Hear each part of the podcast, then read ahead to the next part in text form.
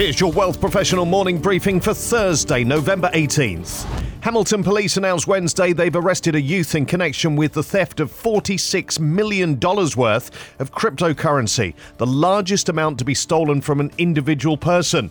Officers also made multiple cryptocurrency seizures worth more than $7 million. The victim of the theft was an individual in the United States who is targeted with a SIM swap, a process whereby a cellular network employee is manipulated into issuing a duplicate SIM that criminals use to hijack a user's accounts despite them being secured by two factor authentication. The joint investigation with the FBI revealed that some of the stolen cryptocurrency was used to purchase a rare gaming username that led law enforcement to the alleged perpetrator.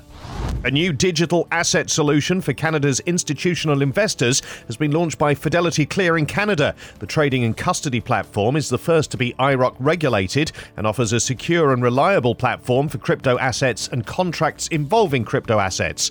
Fidelity Investment Canada has filed preliminary for two new investment opportunities that will leverage the new platform Fidelity Advantage Bitcoin ETF and Fidelity Advantage Bitcoin ETF Fund. The investment objective of both funds will be to aim to invest in Bitcoin. These products are expected to be eligible for TFSAs and registered plans. Canadian institutional investors may be hopeful for a more sustainable future, but that doesn't mean they're wearing rose coloured glasses. That was the overarching insight that surfaced among Canadian respondents in the 2021 Edelman Trust Barometer Special Report Institutional Investors. According to the survey, roughly three quarters of Canadian investors agree that companies should formulate and communicate a net zero plan, and those that do should get a premium valuation. But at the same time, 71% of Canadian investors shared concerns that companies aren't executing on their promises effectively. 77% believe companies often exaggerate or overstate their ESG progress in disclosing results, and 72% doubt companies can make good on their ESG or diversity, equity, and inclusion commitments. Scotiabank plans to start a phased return to office plan for headquarters employees who are still working remotely on January 17th, marking the first of Canada's largest banks to set a specific date for a broad return.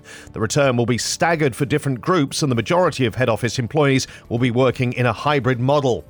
Definity Financial, the property and casualty insurer, formerly known as Economical Mutual Insurance, raised about $1.4 billion in the largest Canadian IPO of the year.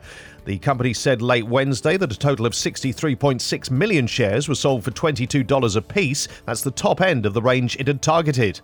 These stories in full at wealthprofessional.ca and in our newsletters. Plus, how do Big Six bank economists think the latest inflation stats will impact interest rate rises?